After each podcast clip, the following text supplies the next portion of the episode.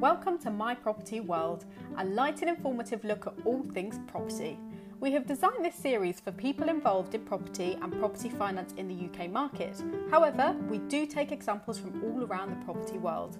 Our aim is for us to make money from property together, whether that be buying, selling, financing, trading, or getting involved in a deal in another way. We do this by informing, entertaining, and enjoying ourselves talking property, which gives you a chance to get to know us, what we're up to, and to check us out until you're ready to make money together. In the meantime, My Property World is free and fun, so plug in your headphones and enjoy. We would love for you to like, share, and comment, so please do on social media. And if you have questions, ideas for topics, or deals you would like to explore, we're always looking for guests, so get in touch via the My Property World profile.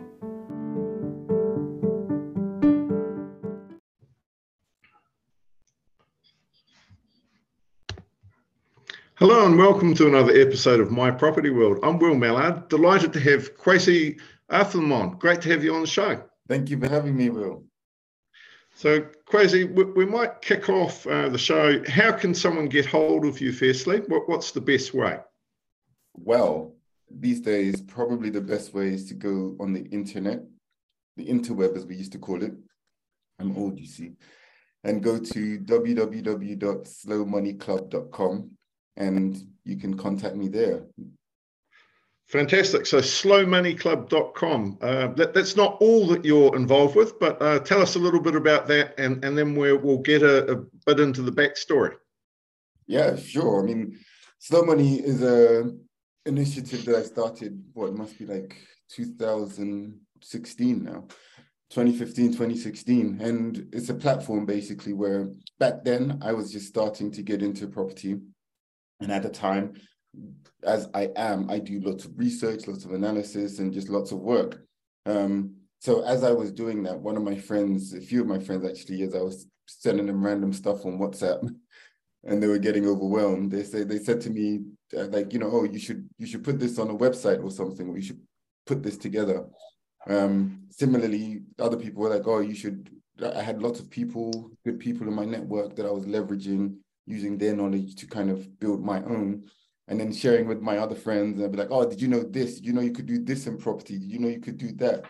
And they would say, why don't you, this was back in 2015 when nobody knew the word, but they were saying, why don't you start a podcast? So I created the website. Back then it was probably easier to create a website and have a podcast on there than to, now there's all these platforms, Anchor, Libsyn, that you can syndicate through. Back then it was easier to have your own website and create your own podcast and have your own platform. And that was what Slow Money Club was just a platform to share the information I was gathering through all of the people in my network regarding building wealth. The philosophy through my reading and studying from people like Robert Kiyosaki, um, other people, lots of people like Warren Buffett, but the, the, the premise is around the slow and steady path to building wealth.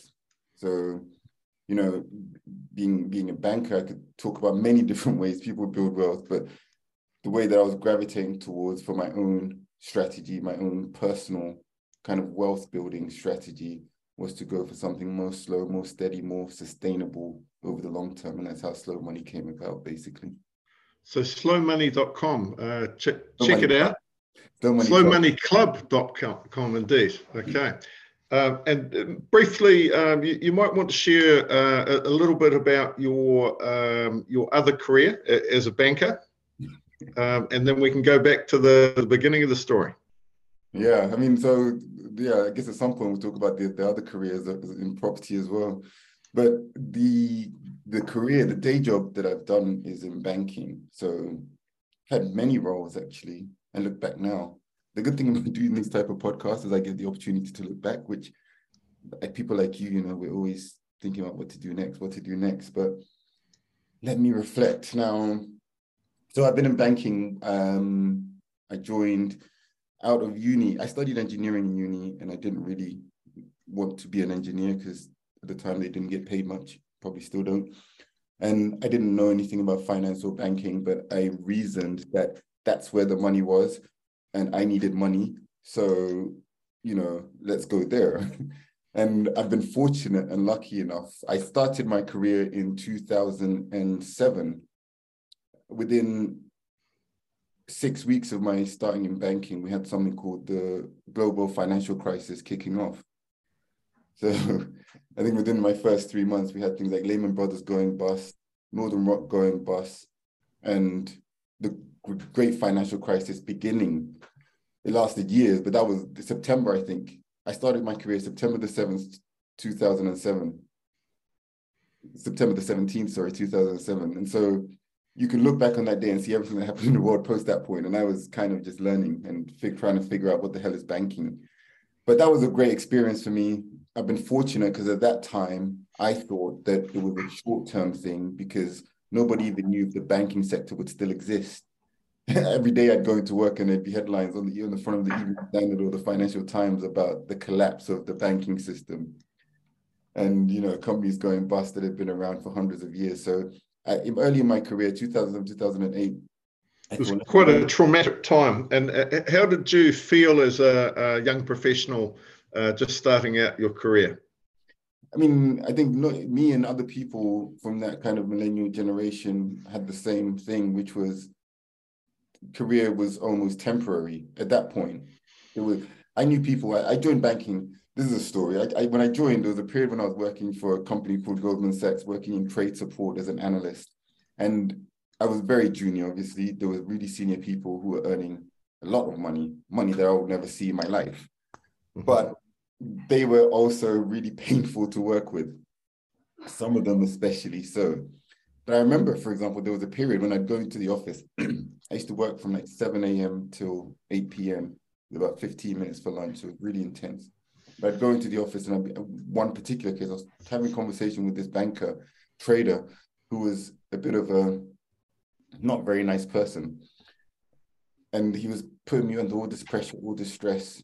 Eventually, I ended up leaving. It was probably like nine o'clock in the evening.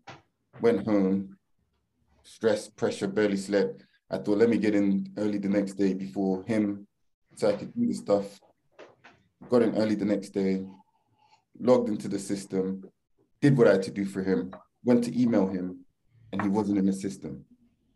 He was gone from the computer system. There was no record of him because he'd been let go. And that made me think this is someone who generates a lot of revenue for the company. You know, he was someone an important person as you you viewed it uh, within the, the company. More important than me, who had just come through the door.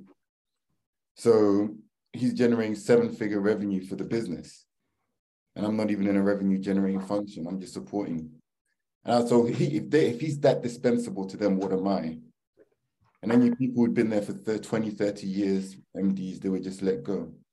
I think what that did for us psychologically is that I already I already had the intention, to be honest, that I wanted to go in there and learn as much as I can, because companies like Goldman Sachs or whoever, they were the best in class at many things. And I can take that elsewhere and build my own business, do my own thing, and just use that as a platform. This is something that years later I read about actually in Robert, one of Robert Kiyosaki's books, where he talked about using your employer as your mentor. And I realized that that's basically what I had done back then, or how I perceived it. How can I use this business, their processes, their systems? How can I learn from what they've put in place? Technology, the people, hiring, all of this stuff you can learn.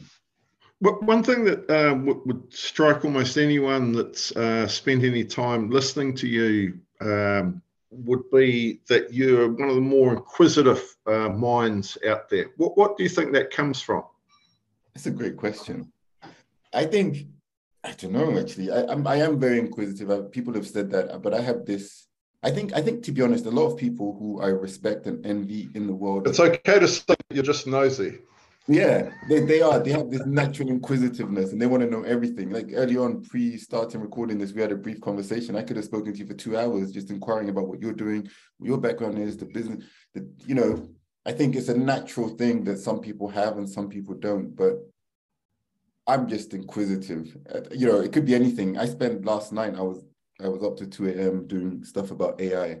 I don't know how much you're into AI. I'm sure everybody's heard of chat GPT by now, but I don't know if people have looked at GPT-4, what GPT-4 can do. But actually, GPT is just the tip of the iceberg. This is what I always say to people. That's the public face, that's the Google of AI world.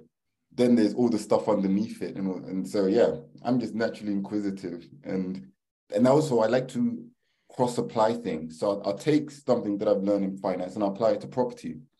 I'll take something that I, apply, I found in property and apply it to finance. And I'm always trying to think ahead about what, what does the horizon look like? What's in the future and how do I position myself for that? But yeah, I think those are just natural traits that I've developed over the years. Mm-hmm. And and let, us go back to the beginning. Uh, where where did you grow up? What was the um, what was primary school like? Um, t- t- tell us a bit about the early years. Sure. I mean, the early years were fun and exciting, if not um, the most affluent. I grew up in Northwest London in a place called uh, it was a council estate. I know you're from New Zealand, so I don't know how familiar you are. You've been here long enough, I'm sure you are. But just for your listeners, the council estate is sort of social housing here in the UK. Mm-hmm. Um, mm-hmm. My parents came over in the 80s from a country called Ghana in West Africa.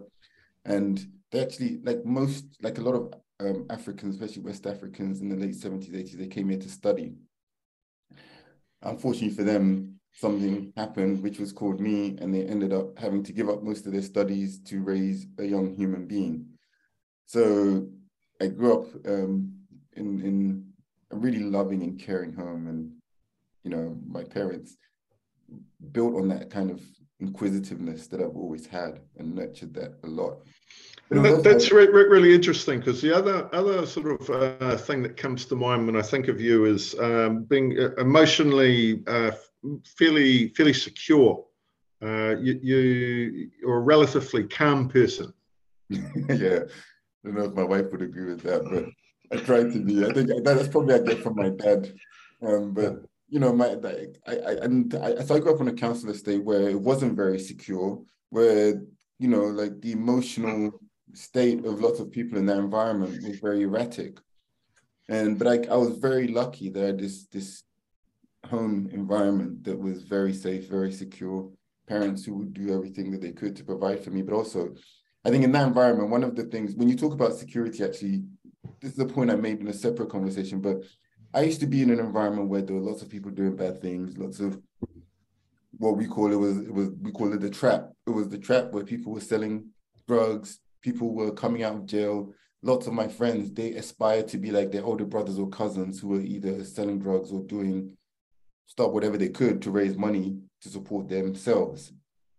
But I came from, I was in that environment, but I came from a different environment. Being from West Africa, lots of people in that environment were maybe Caribbean and second generation in the UK, whereas I was first generation West African. And my uh-huh. parents came here to study. Lots of these second generations parents came here to work as economic migrants on board the Windrush and other things that came over. So there was this kind of dichotomy in that I was in this environment, but I, I always felt within myself that I would not be here for long. And so mm-hmm. many ways I enjoyed it because it was like, I'm gonna enjoy myself here because eventually I'll be outside this environment anyway. And yeah, so I did get myself into some trouble, but at the same time, I always had in the back of my mind that I've got this home. I'm not going to disappoint my parents. I'm not going to disappoint my family. And ultimately, I have an out. So my childhood was very fun, getting into trouble in a good way.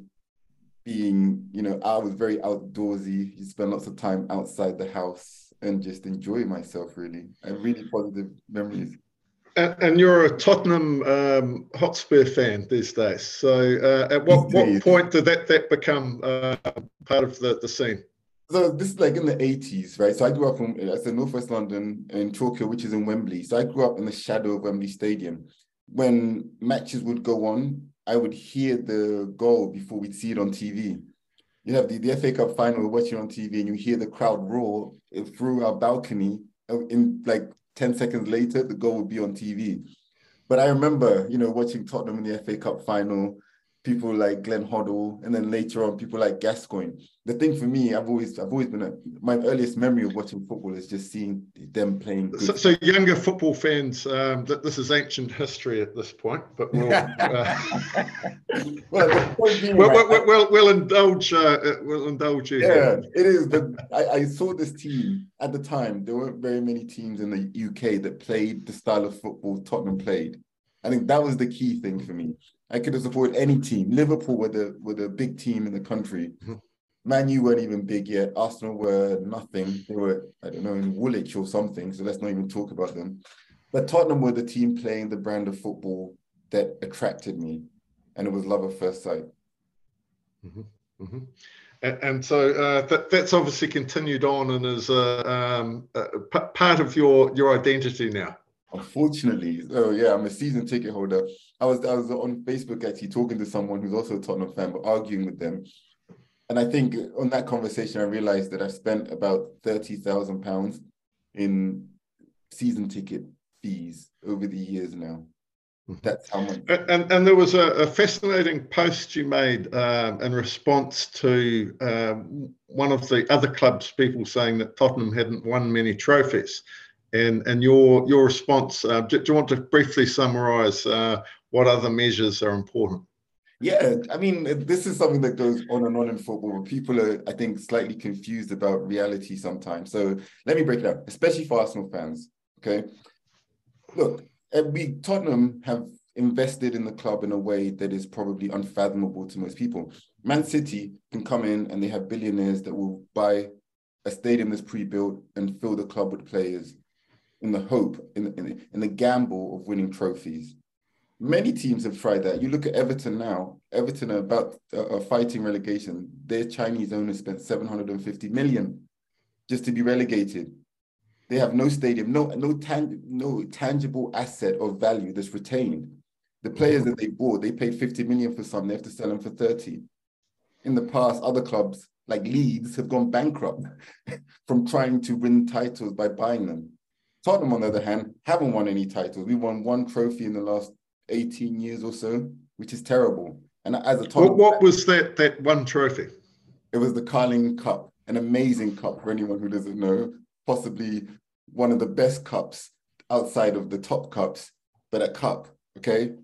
But they, they, you know, we could have done the opposite. Like we've been so close, or so often I felt that we could just need to spend a little bit more. On the on the flip side, this is where Tottenham fans often disagree. The chairman, he should be a property, he should be on this podcast because he's keen on property and real estate. In the meantime, without winning any trophies, he's turned Tottenham into a club that has physical assets worth over three billion.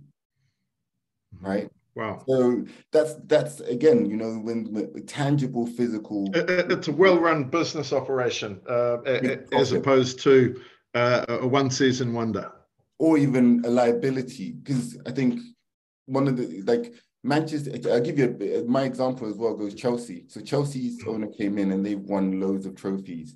I think they've effectively won a trophy for every year he was in charge. The problem is Chelsea was sponsored by money laundered from Russian civilians and funded by the Russian state. So it's great that they have all these trophies, but I'd much prefer the fact that we haven't been associated with such types of people. We're a well-run club, family-run, you know, really great environment to be in. Trophies is the icing on the cake, but we have probably the best cake in football. but I would say the antithesis of that argument, uh, Garth Crooks, who used to play for Tottenham, said that at the same time, Tottenham is a bit like um, a, a school with all the best facilities and all the best training and teaching, but with poor results in the exams. Well, ho- hopefully that will change for you at some point in the near future. But um, yeah, but if you have the facilities, eventually the results and the exam results will catch up. And then uh, if you if you move forward a little bit um, uh, into your secondary school days, um, what what was uh, what was the ambition? What were you into? Um, so engineering was was entering your consciousness. Were you aware of property other than um, the, the social housing aspect of the estate? No. So to answer your last question first, so property for me isn't something that became realistic until probably about 2015, to be honest. the at that point I was like in my late twenties. But the my secondary school days, I, I went to secondary school just down the road. I still live, so I mentioned I grew up in Wembley. I still live, I live three stops away now on the Metropolitan line, so I haven't gone very far in life. You know, my, my kids were born in the same hospital that my sisters were born in. But that school that I went to down the road was, it was, you know, state school. I'm Catholic, so I've always gone to Catholic schools. It was a state, a Catholic school in the local community. I, at school, I always enjoyed science. I was I was pretty academic in school. Back to my earlier point, I come from a family that is very academic, and there was no other option. My mom and my, my grandmother, from the day that I was born, told me, not asked, not told me that I was going to be a doctor. And uh, that was her nickname for me until the day she died. And even, even now at this stage in my life, God bless her soul, she'd see me every day and she'd say, okay, so when are you going to be a doctor? Like, are you, are you still going to go? to the point where when I left university and I wanted to do engineering, I was so. It's never too late, by the way. yeah. I was so afraid of disappointing her and not becoming a doctor that I studied engineering, but I studied biomedical engineering just so I could tell her that that option was still there because there's a bit of medicalness to this, even though I knew I was never going to be a doctor or even an engineer. But in school, I always enjoyed science, science and maths. And I was also like sports a lot. I used to run, skip, hop, football. If there was a sport, I wanted to get involved. Mm-hmm, mm-hmm. And and then so you, you headed off to university. Um, what what was university life like, and um, how how were your ambitions starting to form?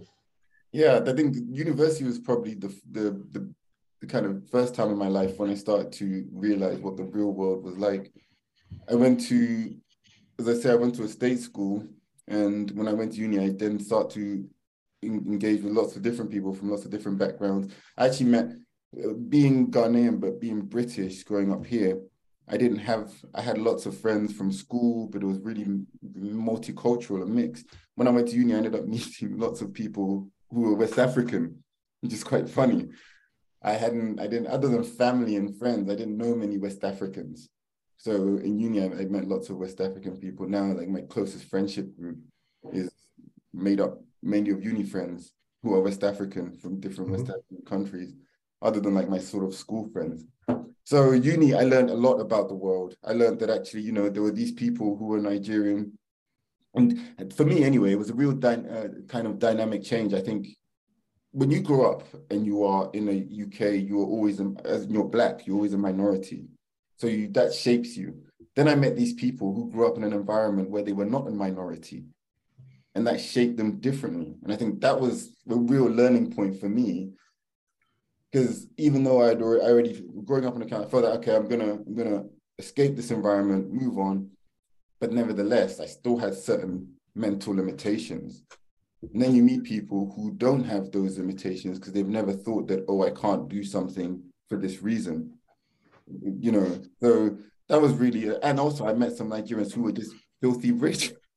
like I, would never come. I grew up because I'd ne- I, I, whenever I'd come across people who had a fair bit of money, it was because they maybe owned a business or something. School friends whose parents were business owners, they had a bit of wealth here or there, and often they were white or European. Then I went to uni and I met Nigerians who were filthy rich compared to these Europeans I knew, and I was just shocked. So, you know, they take me, like, we'd go to the best clubs in Manchester and pop champagne at 18. I was like, wow. And and so uh, you, you think that identity is uh, a key part of um, your ambition? Yeah, I mean, I think so. In, in that in that in that situation, one of the things that I realized actually that there is no limit here.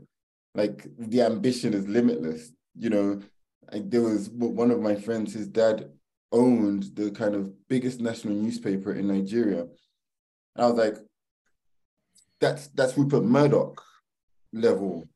And you know, and also I without thing I realized that the world is bigger than I grew up in Northwest London, 0208 postcode. I I I, I rarely left London. I rarely went south of the river, rarely left my postcode you know. And mm-hmm. then I went to uni in Manchester for, for that reason. I was actually, I need to escape this bubble. Let me figure out what's the furthest I can go and not be too far though. And I went to Manchester. And then I'm like, actually, look, there's this even even in West Africa. I know Ghana, I know Accra, I know a city. There's Nigeria, which is uh, so much bigger than Ghana even. Then there's the continent. Then there's the world, and that just opened me up to all endless possibilities. I think. Mm-hmm. And and then um, so you, you uh, left uni, went into banking. Um, Pretty much. Th- and that there's a there's a, a crisis. What what sort of uh, products were you uh, working on initially? So when I left uni, I, to be honest, my main objective was to figure out how to get back to uni because I didn't want to go to work anytime soon. Um, I'd loved my student life, going out partying, studying sometimes, and doing the bare minimum while discovering the world. I didn't doing lots of traveling. I just wanted to carry that on. But my mum said no. My mum said basically she wasn't going to sponsor my lifestyle. If I wanted to keep on studying and have to sponsor my own lifestyle, which then meant obviously it was unsustainable. And I ended up getting a job. Um, the first job I got was really kind of a, a, placement, and just that was my introduction to banking. But the first proper job that I got was really working um, in in uh, working for a company called Goldman Sachs. At the time, I was really lucky because there was a new regulation that was coming in called MIFID, Markets and Financial Instruments Directive One, and they were setting up a project and they needed some analysts to do that. So they were looking for a bunch of grads that were sharp and ready to kind of go. So that was great. And I ended up getting in there, working with the bank on repapering clients with new terms of business in terms of reference, covering off the updated terms in the directive. It was really, it was really technical role. And it's actually, when I had my interview with the kind of director in charge, he asked me, you know, you studied biomedical engineering. Why, what do you want to do in banking? And hopefully, I, I guess he liked my answer because he gave me the job. But I think to your earlier point at the start, I said to him that, you know, I have lots of transferable skills that can be applied to many different things. But more importantly, I have an innate and acute desire to learn. So I will learn all of this stuff, pick it up, and I will then apply my analytical skills that I've gained as an engineer.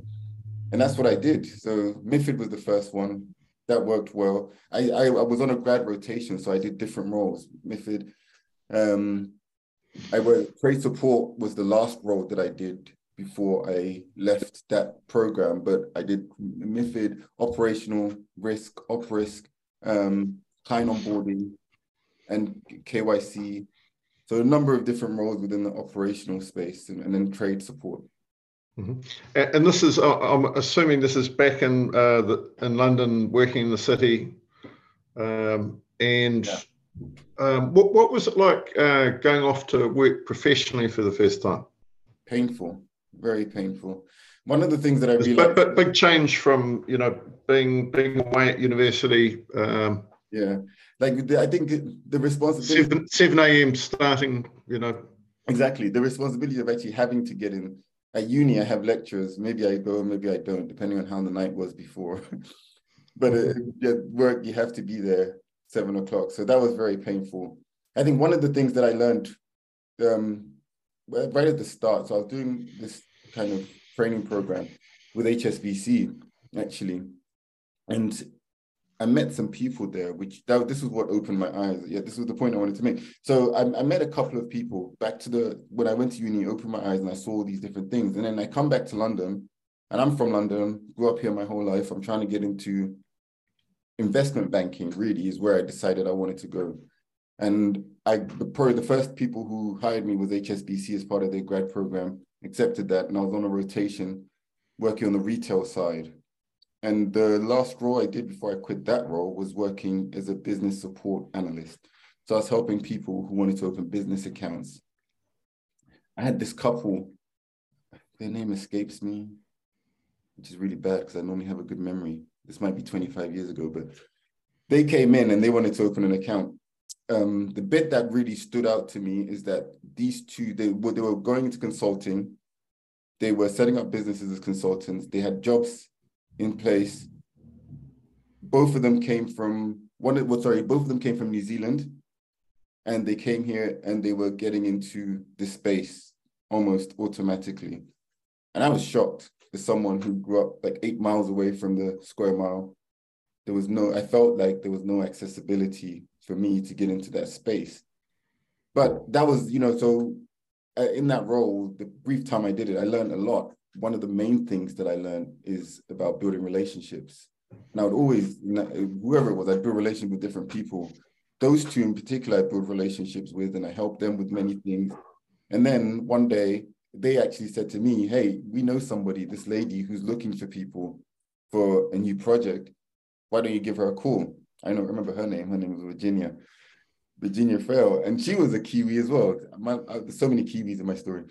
And um, so Ginny, I met her, we spoke. She then introduced me to this guy, John May. I met John, we spoke, met someone else, we spoke.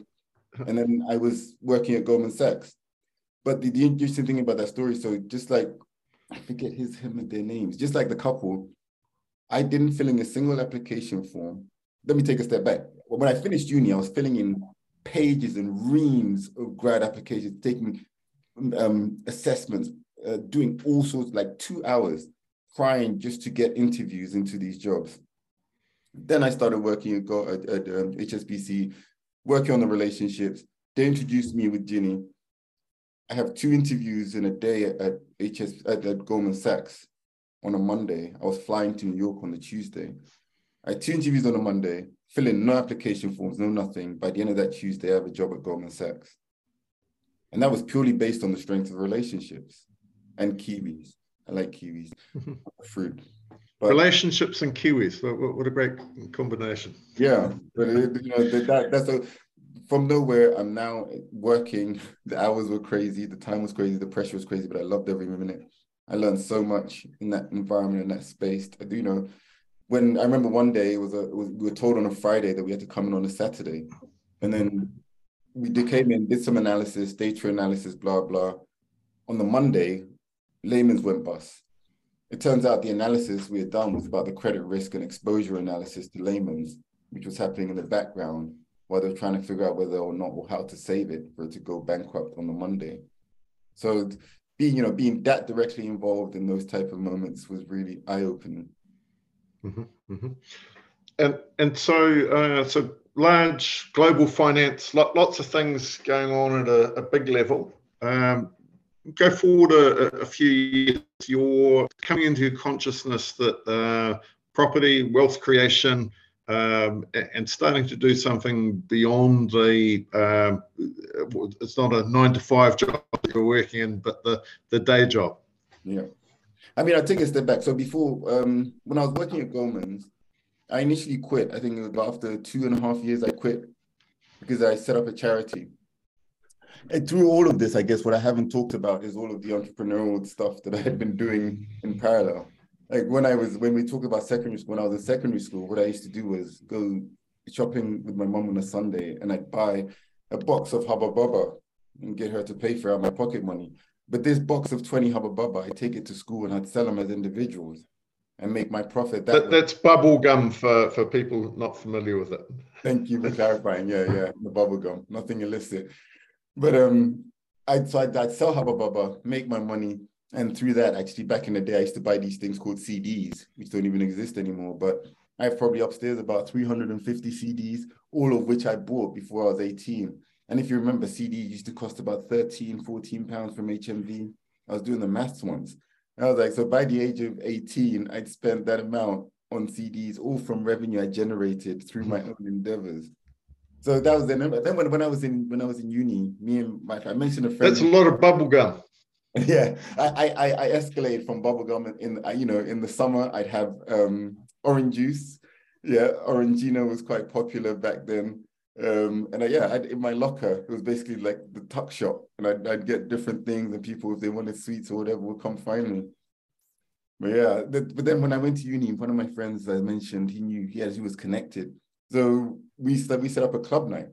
Um, and I still believe that we were the first people to come up with a name, but there was a night we did called Vodball. I used to go out, one of my favorite drinks was vodka and Red Bull. and it was a drink you could buy. But what, what we did was create a night that was called Vodball, and that was the only drink you could buy basically. And because of that, because we had such, we were getting just those quantities of drinks, it was quite easy to manage. So we find a venue, get vodka, get Red Bull, sell it cheap, play good music, and get smashed. And everybody loved it. But yeah, so that that was there. We did that for a bit until we lost lots of money because we weren't really focused on that. And then when I was, as I say, when I went to when I started back, um, I was doing. I, have always done lots of social work, social enterprises across. But I was working with a charity called Clubs for Young People, and what we what I wanted to do was take people who came from similar background to myself, and give them activities to do outside of school hours because I had a theory that for people like me who were growing up in the environment I was in, when you finish school and there's nothing to do, that's when you end up getting in a lot of trouble. And I have a passion for music. In my youth, I used to do a lot of music. So we set up a recording studio where we used to bring kids in and we'd make music, make some grime, make some hip hop, make beats, make raps, make songs. I managed to get funding up one point pre um, 2010. I think that's when the coalition government came in. We got funding from the government, we got funding from Apple, got funding from MTV, and it was running well until we ran out of funding. And as I say, so when when that was running well, I actually quit my day job at Goldman Sachs because I wanted to go full time in that. that wow. And then uh, what what what was next? So after, so I quick I went back. I ended up one of my bosses, the one who had hired me originally, actually eventually called me like four or five months later, and he was like, "Are you bored yet?"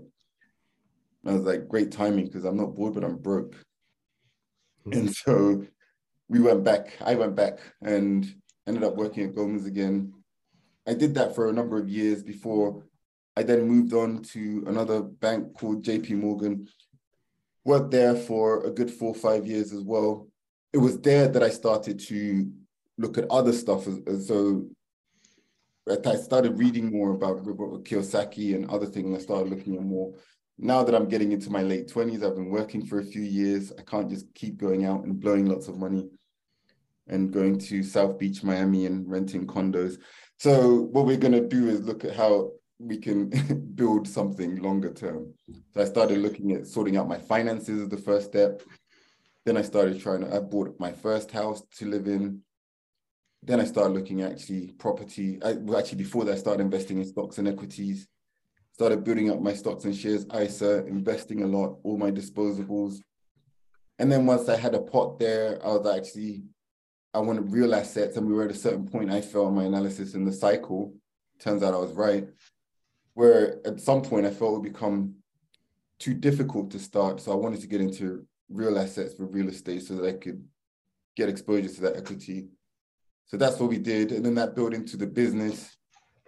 And, and so there, there's a fascinating range of skills that you're you're building up. So the analysis, the investment uh, side, you've also got uh, production skills from the um, uh, get get involved in the charity and the music, and uh, you've you've done fundraising, you've run a small business, you've worked in a global organisation, you've been involved in um, major major sort of global economic events at a, at a you know a, low level, admittedly, but but in the middle of it, you're you've started things. You're um, and you're you're starting to think about wealth uh, in a structured way, uh, perhaps for the first time. Very much for the first time. Reading lots of different books. Um, yeah, across that, it's, it's compound knowledge, isn't it? So as you read one of my one of my favorite books, the, before Robert Kiyosaki, I read The Intelligent Investor um, Benjamin Graham. Ben Graham was the mentor for Warren Buffett and a few other wealth builders. But that, that was a great book. And I think that's where I started developing that investment IQ and that investment intelligence on a personal level. I think one of the things someone else has said to me, lots of people who maybe in the corporate world are very good at even investing on a corporate level or doing their jobs, but then struggle to translate that on a personal level. So that's where I tried to take what I was learning and the skills I was gaining professionally and apply that personally to help me drive success there. And, and what, what do you think drove the discipline to uh, to apply that personally, uh, like you're presumably still working fairly long days, quite intense um, intellectual demands and perhaps emotional demands uh, in the, the day job. Um, it, it, takes a bit of effort um, and, and, uh, not an inconsiderable period of time to uh, actually understand it enough to, to do anything with it. Yeah. I mean, I was working sort of 10, nine, nine, 10 hours a day, and then I'd come home and I'd open my laptop and start doing desktop analysis on, on, on stocks and shares or property as the journey moved forward. And even with so with, with my podcast, Slow Money, I'd come home and be doing my website or whatever. But you're right that you need to have that determination and that drive just to persevere because otherwise it's very easy to come home, put on Netflix, and just crash on the couch. And what what um, I, I don't know if mental tricks is the uh, the, the right term or not, but um, what what triggers did you use to make sure that you you didn't turn on the Netflix when you needed to do do a little bit of your your your homework, I suppose. Yeah, I mean that's a great question. I think one of the biggest tricks uh, is time boxing. So I've always been very, not always, but one of the things I've learned that works really well is time boxing. And whenever I'm in that phase of time boxing, I'm a lot more successful in whatever I want to do. So that. Do you want to explain that briefly for those not familiar with it? Yeah. So this is where you literally allocate time to do certain things, and you do nothing other than that you single tasking you do that single task for the time so, so, so working on your website doing the analysis of a, a, particular category of stocks for example or exactly so like it doesn't mean that you don't a property deal yeah but it doesn't mean that you don't watch netflix at all in the evening but i'd come home from work and i know that actually i'm going to have dinner spend an hour and a half doing x and then i'm free. And until i've done that time box exercise nothing else happens and you just have to be strict with yourself. But so like like i say netflix at the end is always a positive a positive thing. But the, the mistake people make is they'll say okay let me watch some netflix and then i'm going to do some desktop analysis on property because that's never going to happen so so, so um, uh, we've been trying to get you on the, the podcast for, for quite a while, Kwasi, and, um, and Christine Janaway had a, a, question that I've got to, before we move on to the property phase of your journey. Um, you're you're one of the coolest dressed uh, men that we have we've ever ever ever seen. Uh, t- tell us a bit about that, and then we can get started on the property side. Firstly, thank you, Christine. I love Christine. Not just Christine. I, I, I agree. I agree. but uh, thank you very much. I think. I mean, I'm, I I would take that compliment. I don't know what to say. Actually, I say this one one of the things um, that I've always felt for me is that when you go into a room, let me let me phrase. This is an advice advice that somebody gave me early on in my career, and they said, look at people who you want to be like, and then emulate them. This is like when I was maybe 16, 17 says, look when I, no, sorry, this is this is when I started at Goldman's, and somebody said to me, look for someone in the company that wants that you want to be like, and then follow their path. I mean, to be fair, I looked in the company and there weren't many people that I wanted to be like. But one thing I did notice is that all the people who were senior in the company always dressed well. And I felt that actually the way the way you present yourself, it's, it's double edged. Like how you present yourself says a lot about you, but so people will read into that. So I think from that point, I've always felt that presentation matters. And yeah, that that's all. I just thought presentation matters. I don't necessarily know if I have a particular style or if it's good or even if it's, but it matters. It definitely matters, and so people will notice. Very good. Well, um, Christine, I, I, asked the question. Uh, so, um, pr- property. T- tell us about your um, your first foray into property and and um, what what your you know, key learnings have been. Yeah, I mean, I think property has been an interesting journey for me. I, haven't been in that long. I always say I bought my first investment in sort of 2015. Then what I did though is then like I, I, I, my property journey is that I buy property with my own cash that I then develop, re finance, renovate, and hold. And that's the strategy. It's sort of personal wealth building. for my own portfolio, I don't do JVs. I don't take outside investment other than from the bank. It's very self-sustaining and sustainable is what I want to build. My first one, after building, climbing that tree, so starting building an ISA, investing that, growing that, adding to it, divesting it, and then actually I was like, I, I want to get into property. So divest that, turn that into a deposit, and use that deposit to buy the first house um, the first one that I bought, my, my, first thing that I do is I spent ages doing the analysis. And so I, I wrote a business plan, which was like 40 pages. I still read it now and then just to remind me of how off course I am. But if anything, business plan is good for that. But I had a very specific strategy in that I wanted to invest, I wanted to self manage, even though I have no time, not sure why because I wanted to learn, to be honest. I, the main reason I wanted to self manage is because I felt that that was the quickest learning curve. So I could in a short space learn as much about everything as possible and then that would position me. But wanted to self-manage. I was doing all my own sourcing um, project managing the development um, and then yeah all while doing everything else. But the first one that i did was a really fortunate one i guess because i managed to find one locally whereby the property was already being used for the strategy i wanted to use it for which is hmo so lots of stuff was already in place.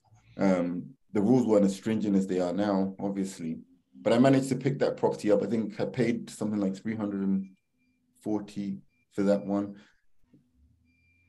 Yeah, so that we bought paid. I did very little on that first one in terms of work or to the property because again, it was being used. It wasn't high end or high spec. Managed to get it rented out, and it was making a good bit of profit the in London, you know, property values are high. That one is the cheapest one I've ever bought. Actually, the average price I paid like five hundred. So the yield on them is relatively low compared to other parts of the country. You're talking maybe five percent, six percent gross if you're lucky, and that brings you down to some like three percent net. Um, so the profit margins were tight, but the good benefit of London is the capital appreciation broadly outperforms most of the rest of the country. Um, not always, but obviously, and, and in different parts of London because markets driven by different factors. But that property we managed to keep hold of um, for a really long time, actually.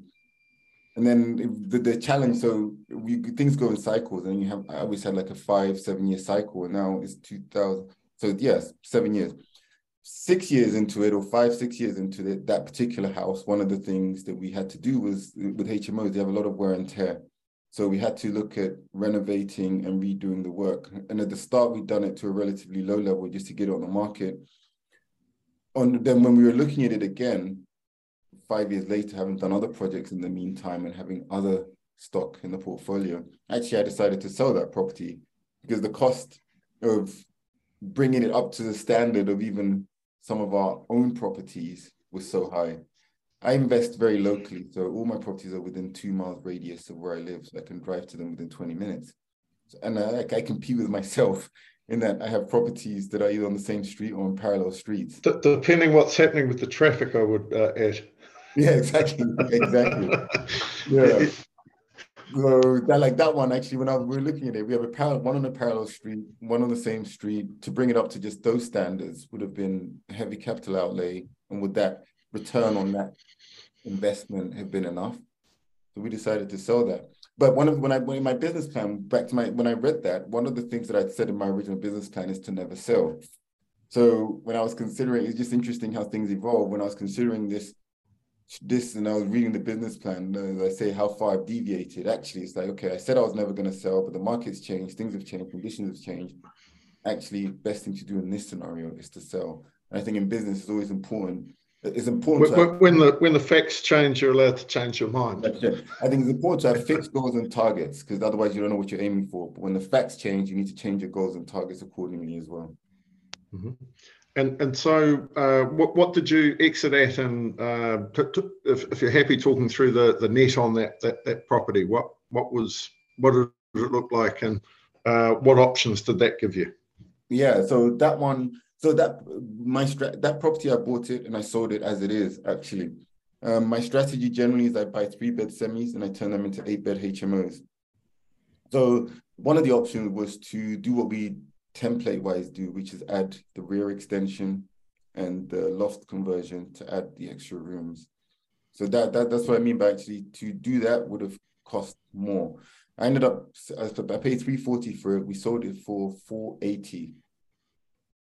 Yeah, exactly. 480 um over that period obviously plus any that's that's the capital gains plus any income that's that's coming from that period at a time but i would have probably had to spend somewhere between 50 and 60 to bring it up possibly up to 100 depending on the spec that was mm-hmm. spent which would have meant that i'm now spending 340 and then the uplift wouldn't have been as much and in the meantime that extra 100k i wouldn't have got the return on that capital employed wouldn't have been that high so conversely, take out 140 odd. And actually, what we did with that capital was to so the, going back. So then this was this was maybe two three years ago. One of the things in my business plan, okay, I had it was I had forecast the interest rates would start to go up. I hadn't forecast it go up as early as they did, but I forecast they start to go up. So bearing that in mind, I was already anticipating that we're going to a different part of the interest rate cycle where I, I was anticipating something like 5% going from 1% being the average to 5% being the average, right? That's five times. That's 500% for people who don't get it. It's not like just, you know, five points, it's 500. So one of the things, that, the, the thing that we did with that cash is pay down debt.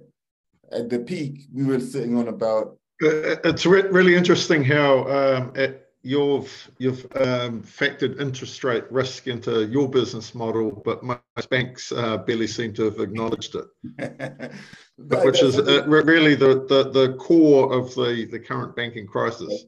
I said this to Adam on, a, on one of his posts. I think the challenge for banks is that they probably did factor it into their risk models. The risk teams factored it in. The business didn't.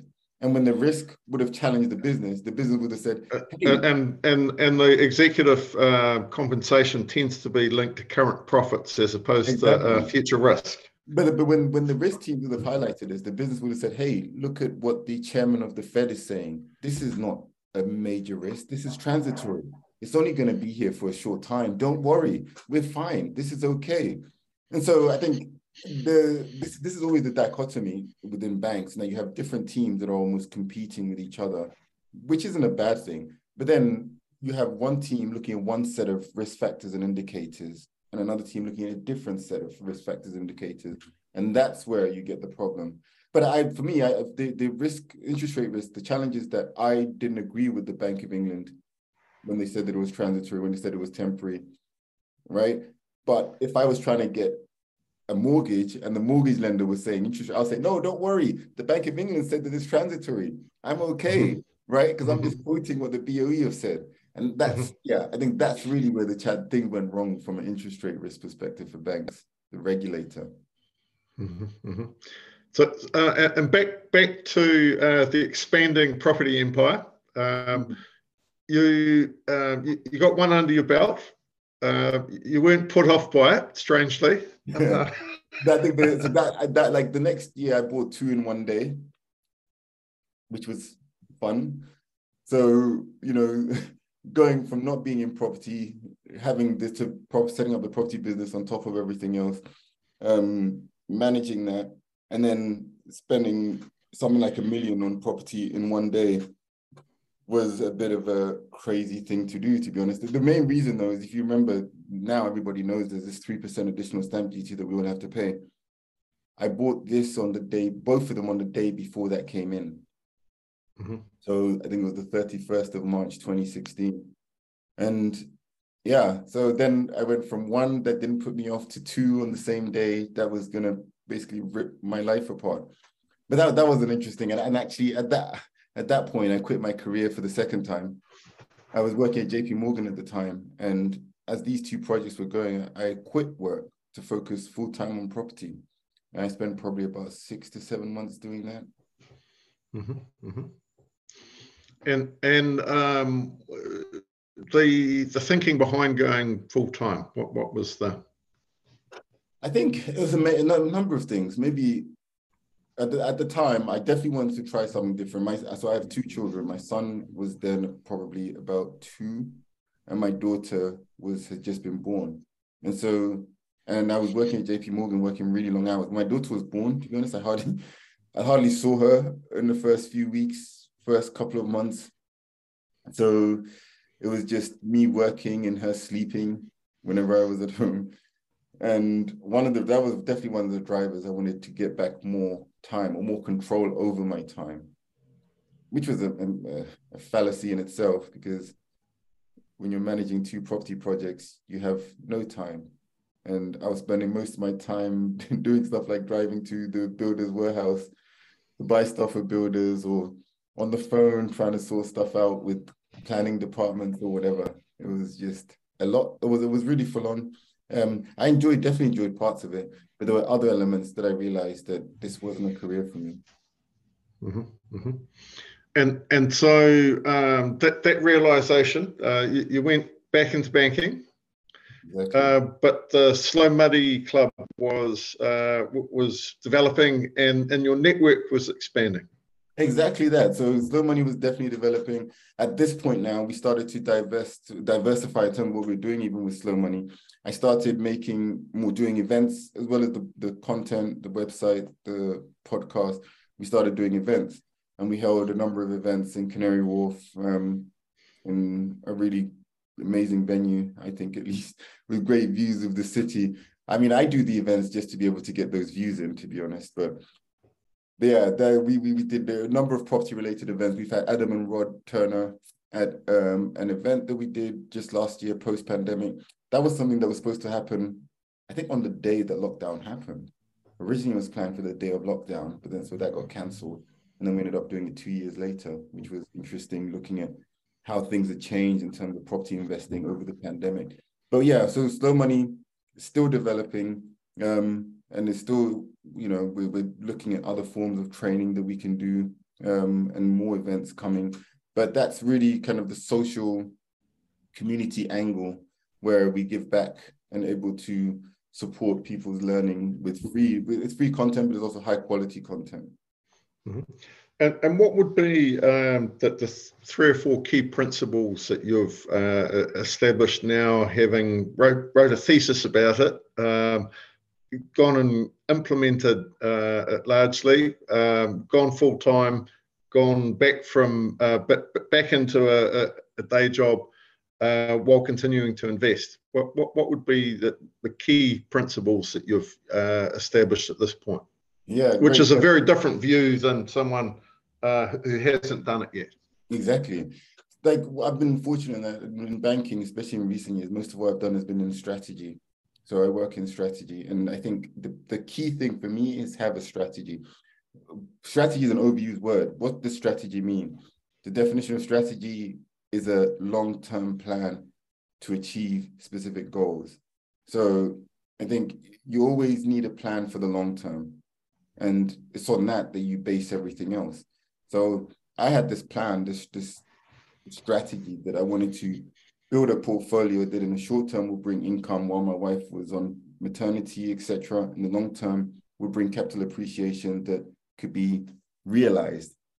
So then I double back to do that. How you what's the best way to achieve that? That's I didn't I didn't start out actually saying, oh, I want to do property. I started out trying to identify a strategy which led me to property. And then within property, there are various tactics you can use, etc. So first point is have a strategy. Second point is network.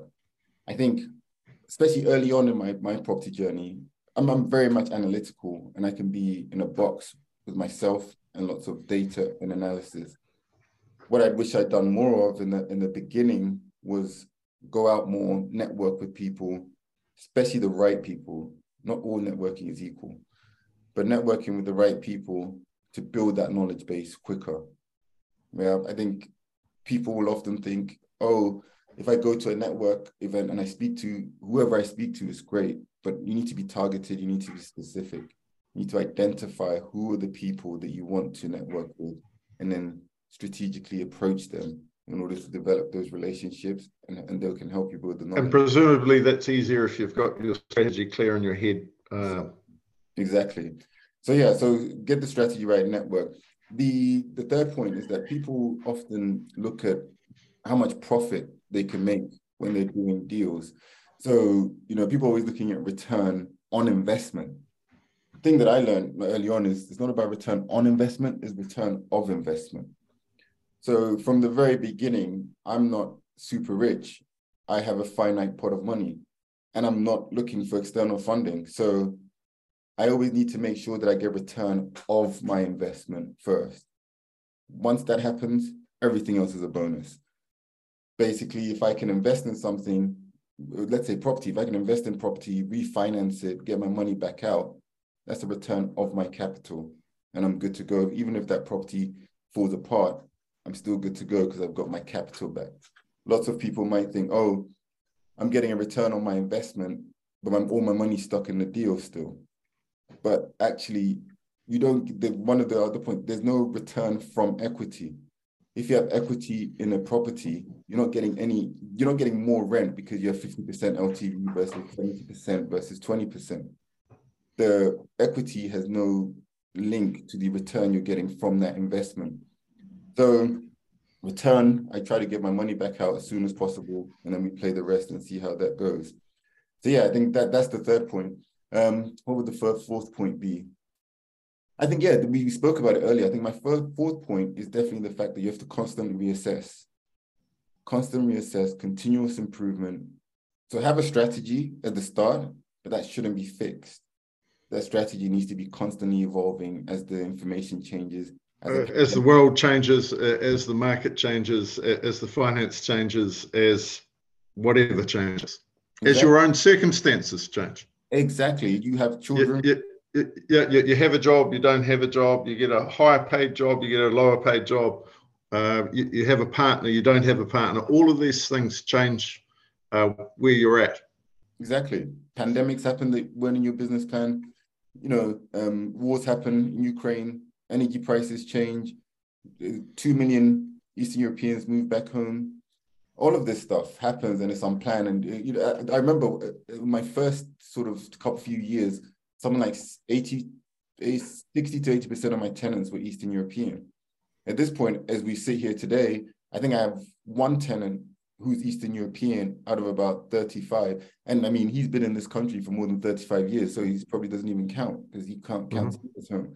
So that's a massive change in terms of the clientele that I was originally looking at for these HMOs. Even if I look at HMO as a business model, originally, you know, HMOs, the, one of the main from strategy perspective, going back to strategy, I chose HMOs because being in London, low yields, when you buy property in London, the amount you can borrow is a function of how much rent you make, along with other things like the pay rate, but the and, and, a, and a stress test rate but that function dictates how much money you get. So assuming that the other two, the pay rate and the stress test rate are the same, the only thing that you really have control about is the only thing that you really have control over is the um, the first point. Now, HMOs allow you to control the rent more because you get more income. So if you look at that Uh, just as an equation, you're able to increase A, B and C stay the same, that means actually you're able to borrow more. So from HMO perspective, especially in London where capitals are, that meant I could go up to a higher LTV. Flip that now to where we are. And as I said, when I sold that property, the goal was to pay down the debt, reduce the LTV. So I'm going the opposite way now, actually, where when I look at the portfolio, the interest rate risk and the fact that we've got X amount of million in debt and every quarter of a percentage point increase equals X amount more in interest payments, I'm thinking I need to. Well, originally I didn't want to sell. Actually, I need to reduce the debt or bring it to a position where the debt leverage ratio is not so high. Yeah, it's all about continuous learning and improvement and developing. That's, I think that's probably the, the one thing that I would want anyone listening to take away from this from this conversation is that we're all still learning. Mm-hmm. And and so, uh, what are your hopes for uh, Tottenham Hotspur uh, in the coming year? well, in the coming weeks, we've got eight matches. We need to finish fourth. That's like keeping me away. So I'm lending my support also to Man City because Arsenal are top of the Premier League and they cannot win. So I'm lending some of my support to Man City to push them over the line, please. And in the meantime, Tottenham can finish fourth, please. Mm-hmm. And, and what um, for, for, people who are not football fans, um, what, what's it about um, hoping other teams would lose versus your own winning? because particularly, so Arsenal are probably the only team that I ever hope lose. That's because Arsenal are just interlopers in this world. They shouldn't even be in North London because they came from South London, invaded our territory, and then just have been terrible neighbors. You know, it's like you buy a property, your family have lived there your whole life, and then some really bad neighbors come in and they make lots of noise. They do some terrible renovations, and yeah, they're just terrible to have around. But you always want them to lose. That's just Arsenal. Very good. Well, um, Kwasi Affum, the, the, the best way to get hold of uh, him is slowmoneyclub.com. So that's slowmoney, um, slowmoneyclub.com. Um, absolute pleasure having you on. We'll, we'll get you back on for uh, a little bit more of a, a, detailed analysis on some of the deals, uh, but much appreciated. I'm Will Mallard. This is my property. World. Thanks again.